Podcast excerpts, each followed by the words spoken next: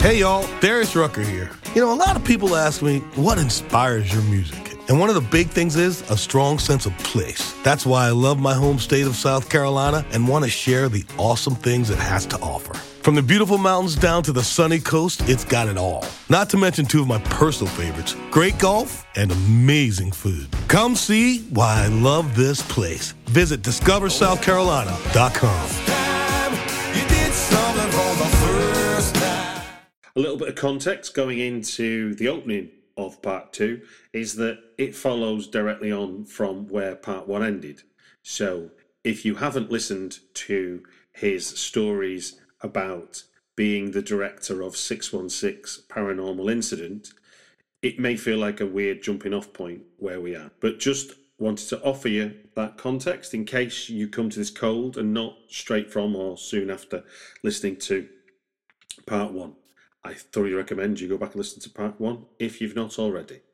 Enjoy part two, David Chirchirillo.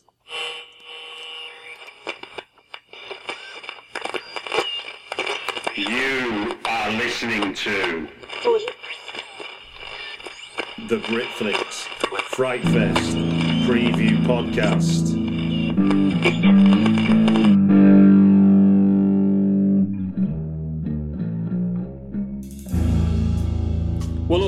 Let's get back to Bad Match then. Let's talk. Yeah, yeah, let's- yeah. More or less, this this is like the first movie where I've had like real sort of creative I was, control. I was going to say. So the long and short of it is, this is this is officially a kind of de- directorial feature debut because yeah, you're you're you've had a hand in making it happen as opposed to thrust onto something like Yes. like a cow is shuttled into an abattoir. yes, yes. Like I can credit the flaws of Bad Match are my own doing. You know, I can take credit for the flaws of the movie, whereas the other one, I, I, you know, it was just a nightmare. So So going with with that in mind, then I'm, I'm guessing there isn't lessons to be learned from apart from don't let people push you to do push you into doing a film in nine days when you don't Yeah. really know when you don't really want to. Um, Yeah. So going going taking what you had on the page and as if you've developed it, what was um, what were what were the elements of the screenplay for you that were going to be the most difficult for for the shoot? Where where were you having to pull the production rabbits out of the hat, as it were, for what you hope to achieve? You know, honestly, production itself was pretty smooth. Mm-hmm. Um, one of the difficult things was there's a lot of locations in the movie, which is Okay. always like, you know, a death knell. But um, it was important because I wanted it to be an LA movie and the guys going on dates. And so, like, you know, we did as much, I did as much as I could to sort of like condense certain locations to be the same location. Got you. Um, but you know, on the budget that we had, and we're shooting at like bars, you know, that were working bars, we couldn't afford to rent those bars out during the day. Um, we had to shoot when they closed, so the day would start at 2 a.m. and go to 2 p.m. And we did about four of those days in a row. And one thing I learned on like the making of this movie was that a huge part of directing is not even necessarily being like creative in a vacuum. It's like being able to function on like an hour and a half of sleep a night and having to make like major dis- creative decisions when really things are swirling in your head and the only thing you're thinking of is like, man, wouldn't it be great if I could just sleep right now? And like someone is asking you like something that's ultimately going to be in the movie for the rest of however long movies exist Yeah. you know, and having to make those decisions kind of on the fly when you're like, I, I don't even know where I am right now. Yeah, it's a it's a common theme that with with interviews I've done on the podcast is that it's it's while you can be fully aware that a director has to be aware of the minutiae and be flying a helicopter that can see the whole of the movie at the same time. Knowing it doesn't Yeah, pre- doesn't, does, doesn't prepare you for it, does it?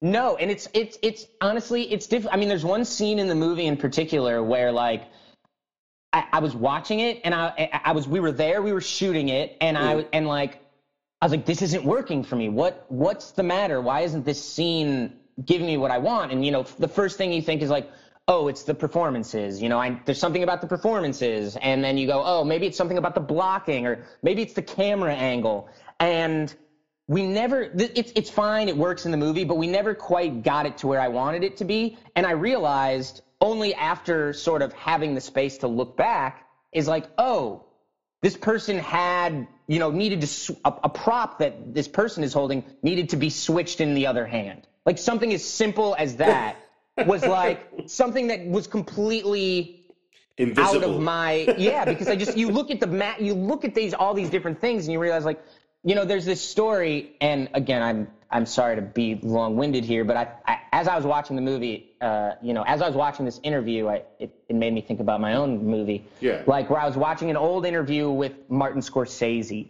Yeah. and like uh, he's talking about the movie New York, New York, and there's Right. this scene where like Robert De Niro shows up with uh, Liza Minnelli, and he's like banging on. He's trying to get married in the middle of the night, and he bangs on this door, on this glass door, and one of the glass panels knocks out, and then the priest comes and like. Or the you know the preacher comes out and he's like oh it's three o'clock in the morning and he's like oh please will you marry us right here and they do but the coverage itself is like wide shot you know, two shot, two shot.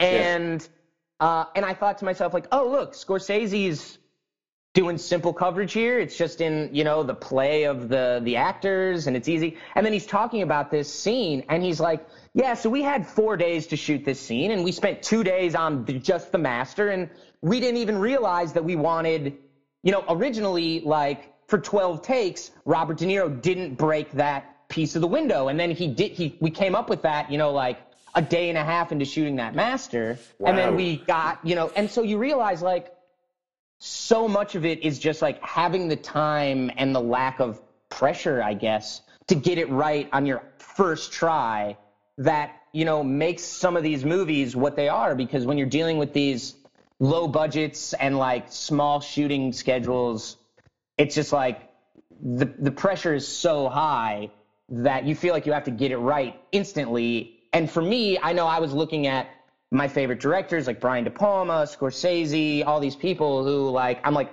oh, they know it right off the bat. You know, they just have it in intrinsically, instinctually in their own heads, but really they don't. It's just that they have this wide berth that they're able to. I was going to say, have you read Devil's Candy? I haven't, but I I should. Well, in Devil's Candy, De Palma is quoted as saying he describes making a film as entering a tunnel, and the only way out is the other end, even though you can't see it. Yeah, totally. So I think I think it's safe to say he was he was running on all kinds of instinct, and it's been done before, so I'm sure I'll do it, and whatever else it is. Um, yeah, I'd recommend that book, by the way, if you've not. if Yeah, if no, a I know. fan. I need I need to read it. It's it's a it's a major glaring uh, blank spot in my knowledge. You can't read everything, so you know. No, but I have to. I don't have to read one thing, and I could read that instead. it's like I, I, I, I often think that I've seen the film Nostril Picker, but I've not seen Empire Strikes Back. So I, I it's one of them weird. I'm thi- sure Nostril Picker has all that you could possibly need. You know, you don't need at this point. Do you even really need to see Empire Strikes Back? Everybody knows I what the deal is. You know what Swift is. No, you're right. I can't see it, but it does always make me laugh when I think of some of the films I have seen, and the fact that that's that's voted like you know, God knows what art as a competition is, but you know, it's voted as one of the bit as in a commercial sense, one of the Right. best films ever. And I've never seen it, and it's like it's one of those one of them weird things that I just never. It's never going to get fixed. You know what? I support it. I fully support you of not never seeing uh, Empire Strikes Back. onwards and upwards. Um, Yeah. So, so if that, so talk us through some of those, getting some of those locations. Then, so if you've got, if you can't offer people money, and you're in the city of angels, which knows that movies mean money, how do you convince venues that you've got none, and let and let and they let you use it for not a lot of money if they want any at all? Yeah, I mean, like, you know, we definitely we had some money to give, but just mm-hmm. not enough to say like, hey, shut down, you know, your operations for the day and let us shoot here, and you know, we can pay you more than you would. I mean, there's there's some places like it. There was a couple um, one location I wrote in, which is like this video game uh, bar, Yeah. because I knew the owner.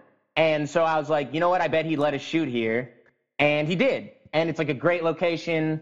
And he's really nice and awesome. But so, like, I wrote that into the script, you know, because especially once you know you're shooting and once you know what your budget is, like that for me is when, at least in this case, it was like time to take the script and go, okay, so what's realistic? What's not?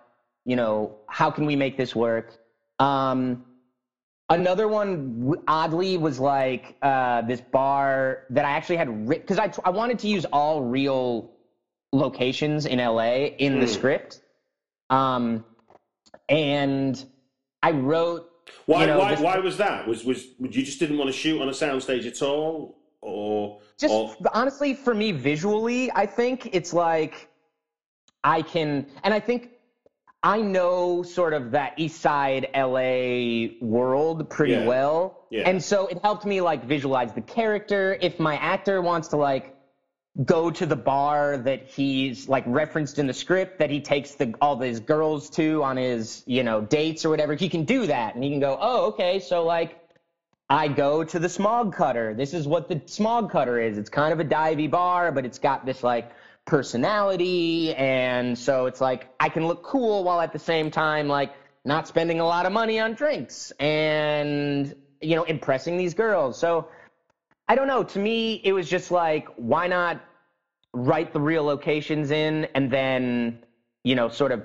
reverse engineered from there. And I was going to say, it, sou- it sounds it sounds like it's like you you you're giving yourself like ready-made subtext, aren't you? Really, it's like wherever your Kind character of, yeah. wherever your character goes, you're dressing him up in the place you take him to, aren't you? So it's Yeah, yeah. Well, I think it's important, you know, like I think it's important to kind of have that be instead of just having I mean like the office where he worked, like I didn't really describe that office. Like that office could be anywhere. Whatever office location we could find and afford, yeah, let's shoot it there. That doesn't matter that much. Like the design of it kind of does, but when you're reading a script, it doesn't really matter. But Sure. like when you're location scouting, when you're whatever, like saying drawing room, saying uh, you know button mash, saying whatever, like Mm. it really helps sort of the crew kind of without me having to directly speak to them.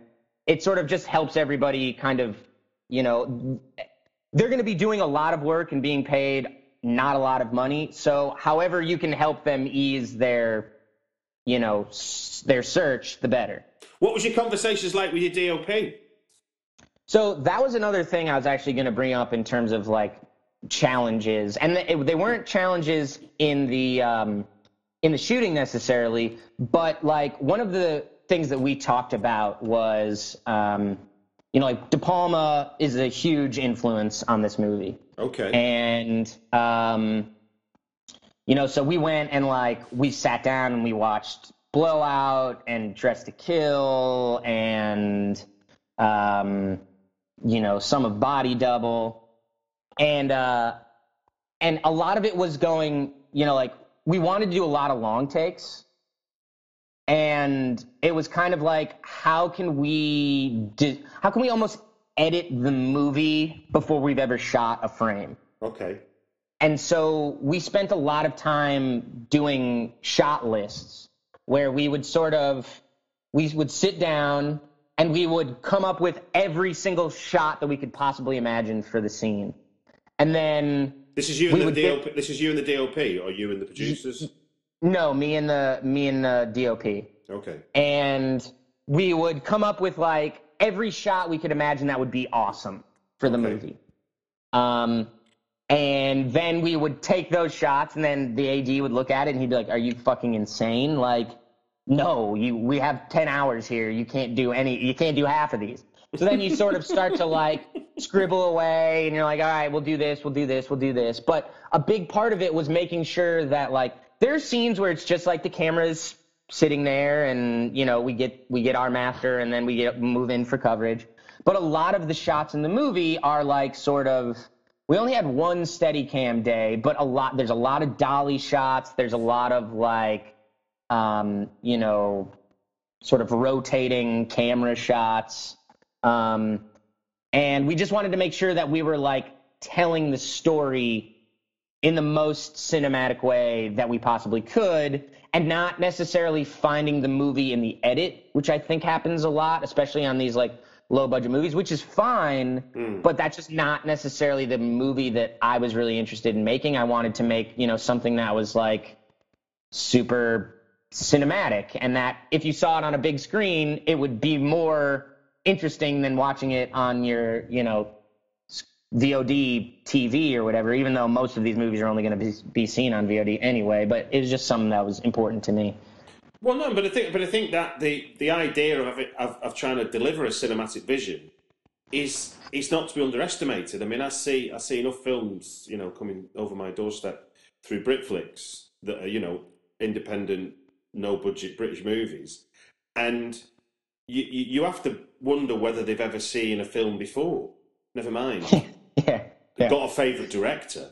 Do, do you know what I mean? yeah. And, and I do. Yeah. I, it amazes me because we and I speak. I've spoken to people who, who teach film, and there, there seems to be a kind of pattern at the moment where the the growth of digital as a medium to shoot film films on Mhm. has, has meant that people just seem to be so obsessed with just getting coverage and not getting Yes. not getting shots. And and obviously, cinema is the language of the moving image, isn't it?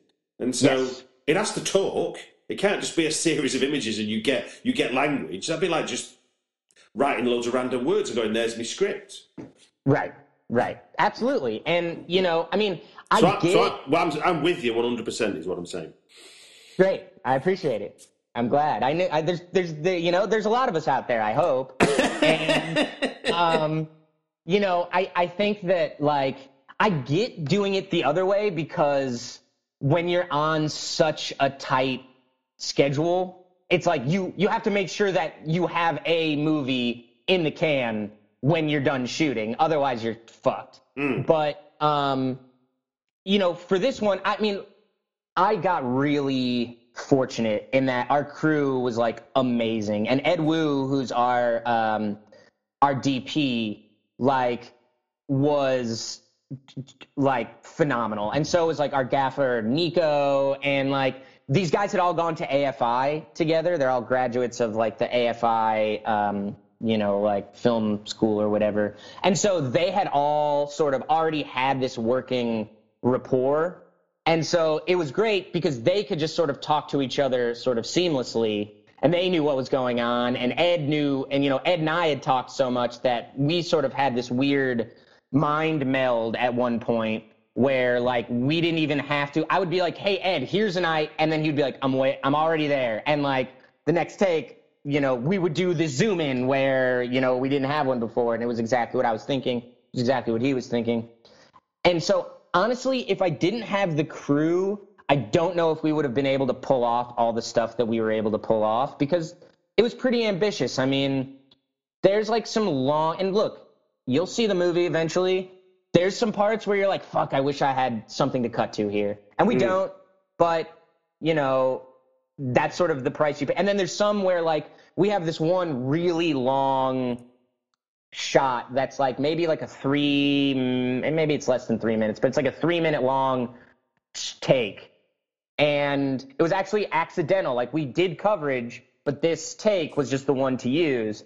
And like it's it was just it was so good that we didn't have to do any editing. And you know, that's kind of ultimately if one day I ever get a budget that's big enough to, you know, have the luxury of a lot of time, like that's how I would want to make my movies with like as little coverage as as possible. What's your um, What's your favourite memory from shooting the movie? You know, in terms of you've, you've described sort of moments where the the, the sort of the, the, the task sort of maybe maybe the, the overall aim of making the movie and the lack of sleep may have been sort of shaping you as you go. But do you do you have what do you have like a, a kind of abiding fond memory that that kind of like yes I'm doing I'm doing this. Yeah, I mean we like we had a lot of fun. It was it was hard, but like there was never almost never any like arguing on set. I mean, I think like one day when we were shooting outside, everybody was just like kind of upset because, you know, it was outside and it was hot and we were tired. But um, so the whole movie itself was fun and obviously like you know the cliche of a dream come true. But I think for me the most like one of the most surreal moments, certainly, or the moment where I was like, oh my god, this is really happening, is like um, coming in for like I think our first department heads meeting Yeah. and like seeing you know 12 15 people at these tables and like everyone is there like to do this movie. And like suddenly like this script that i wrote that i've been living with for a year and a half is like there's a bunch of other people who are like working on it like it's their thing which it is. And it just like sort of warmed my heart that we were all like in this team and like i was like oh my god this is a real I, it's no longer me like typing emails or talking to my line producer on the phone like hey can we get this location? or what can we do? Suddenly like all this theoretical talk became a reality when you're like looking at cups that they're going to have at harris's apartment and you're like oh shit one of these cups is going to be in the movie. Like wow cups you know? So yeah, like yeah, yeah, yeah, yeah. it's that it's those small moments for me that like are you know like representative of the bigger whole that were really sort of like exciting for me. And then there was another part where i can't give away too much because it happens sort of it's at the end of the movie but hmm. where i was like i was watching it and i felt you know because a lot of times you as a director like for me at least you're you're you have to intellectualize a lot of stuff when you're there because you're always looking for something. Like I'm looking at the monitor and I'm like, okay, this performance is it is this working? Is this shot working? Is like is the sound working? Is the production design good? Is this prop in full view? And then there's just one scene where it's like there's at the end there's like a lot of big dialogue monologue stuff. And I was just like completely like sucked in where I, I think I maybe even like forgot to call cut, you know, where like I just was like, oh shit, this is good. Oh, really? You, you, you, you you suck yourself into your own movie, as it were. Yeah, yeah, for, That's for better amazing. and for worse, probably. But like, you know, and and I, it, I hope again that like, if I like it, I think that there's enough people out there that will also like it. I mean, that's one of the things I learned on Cheap Thrills, where you know, I we wrote this script and it was like, man, I don't think anybody this this is funny to me, and I and like it was funny to Evan, the director, and and it turned out to be funny for a lot of other people. So I can only so I, you realize like, okay, is if I write something for myself, if I like this thing that I'm doing. I think that maybe there's enough weirdos out there like me that will also like what it is. Indeed, indeed. I, I, I raised my hand as a member of that cheap thrill club. Great. Good. Glad to hear it. Well, look, one last one last question for you. Um, Sure. Because I think we could we could talk till, till I get night time. I've still got daylight here, so even though it's eight o'clock at night. Um, oh, actually, in fact, the one last question was: uh, so I'm guessing that that there's this a similar sense of a dark sense of humour as you wrote into Cheap Thrills that's going to come out through this, or is this or is Bad Match more of a straight faced sort of um, yeah? Think, actually, thinking about your Brian De Palma examples, maybe it's not, but you tell me. Um, I mean, I'll say this: there's a very intense scene, and the entire time the guy's wearing a T-shirt that says "fart loading." so, like to me, it's funny. Um, it gets pretty dark. Like it gets really dark, but um, it's funny to me. You know, I don't think it's as. It's not like a. Sh- to me, Cheap Thrills was a sh- was a comedy.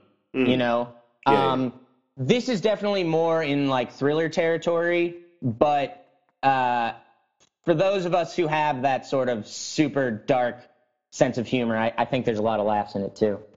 Just, ju- I mean, this is quite kind of an abstract thought, but do you think that De Palma would recognise his influences on you in this movie? God, I don't know. There's one shot we stole directly from him, so uh, maybe he would recognize that. I, you know, I hope so. I mean, look, you plan a Brian De Palma shot, and then you get on set, and you're like, "Holy shit, this is a lot harder than I thought it would be." Um, but I hope that. I mean, like, I I don't know. I really have no idea. He would probably just be like, "What? Uh, who cares? Movies are terrible now." Yeah, so yeah, yeah. I, you know, I don't know. I hope but, so. But I think, but there's always something. I mean, I think there's always something to be had from from aspiring to direct influences. I remember. Um, I don't know if you're familiar with the UK band uh, Happy Mondays at all. Does that name mean anything to you? No. Okay. Well, they they they, they they they they got quite big and stuff, and they they went into the studio, and they their ambition was we're going to make a Sly and Family Stone record. Now they now they didn't make one, but they went in with the attitude they were. Yeah. And obviously that came out with something that became their own. So maybe, hopefully, you know, with you with what you've done, you have that kind of you go in with that. I want to do, you know, I want to do something that is is like what I admire about Brian De Palma, but but ultimately you'll you'll always own it as yours because no no idea is in a vacuum anyway. You know. No, no, no. I mean, if if um if the reviews come out and they even mention Brian De Palma as like a, an aftertaste that they picked up on, I will be very, very happy. Okay. I see where you're going. Hint, hint, nudge, nudge. You know I've what I mean? I, have been, I've got a big elbow in my, in my ribs right now. I, I, I won't Yeah, be able to yeah. move till August bank holiday. I reached right through that Skype screen and uh, Well, look, thank you very much for uh, thank you. giving us the lowdown on Bad Match. It's it's it's amazing you've got your uh, your world premiere. You know, I mean, I, I said this to others as well. I mean, have you been to London before? I've never been, no. And are you coming for your film? I'm coming. I'll be there. Cool. Well, you do realise that your world premiere is at a cinema that is also like the home of world premieres, as it were. Leicester Square. Oh, really? Is where the press and the media go when there's world premieres in, in Britain. That's the that's the place you're in. I mean, this, you'll see when you get there. There's about four cinemas around Leicester Square. That's amazing. I mean, like I'm, I'm excited to be there. I've never been. I have always wanted to go, and I've heard. I mean, literally nothing. Like every single person I've talked to, and this is without hyperbole, who has done the festival circuit and has been to Fright Fest is like Fright Fest is my favorite festival. So I'm I'm thrilled. I, I can't wait. All I was going to say to you though is there has been a little bit of American influence around Leicester Square. So Oh, do boy. your best to ignore the M&M building. Okay. It's it's still I, I still cannot get used to it myself. That there's a two-story building dedicated to chocolates in the centre of London. Well, maybe it means uh, Mary Manchester. I don't know. Cut Well- that part out. Feel free to cut that out. I won't. I won't. I won't fault you for it. Well, I'm from Manchester originally. Oh well, great then. Keep it in. Of course, there, there, there was no there was nothing further from my mind. Yeah, But, good. So look, congratulations on the movie. Thank you. Thank you. Congratulations on on getting a world premiere at one of the one of the best festivals there is, and uh, have a ball when you uh, come to the, Rule Britannia, and uh, hopefully I get to maybe ch- chink a beer with you. Yeah, absolutely. I'll. I'll be at the bar and I will be drinking.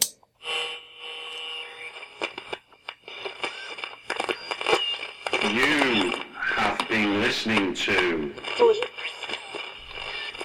The Britflicks Fright Fest preview podcast.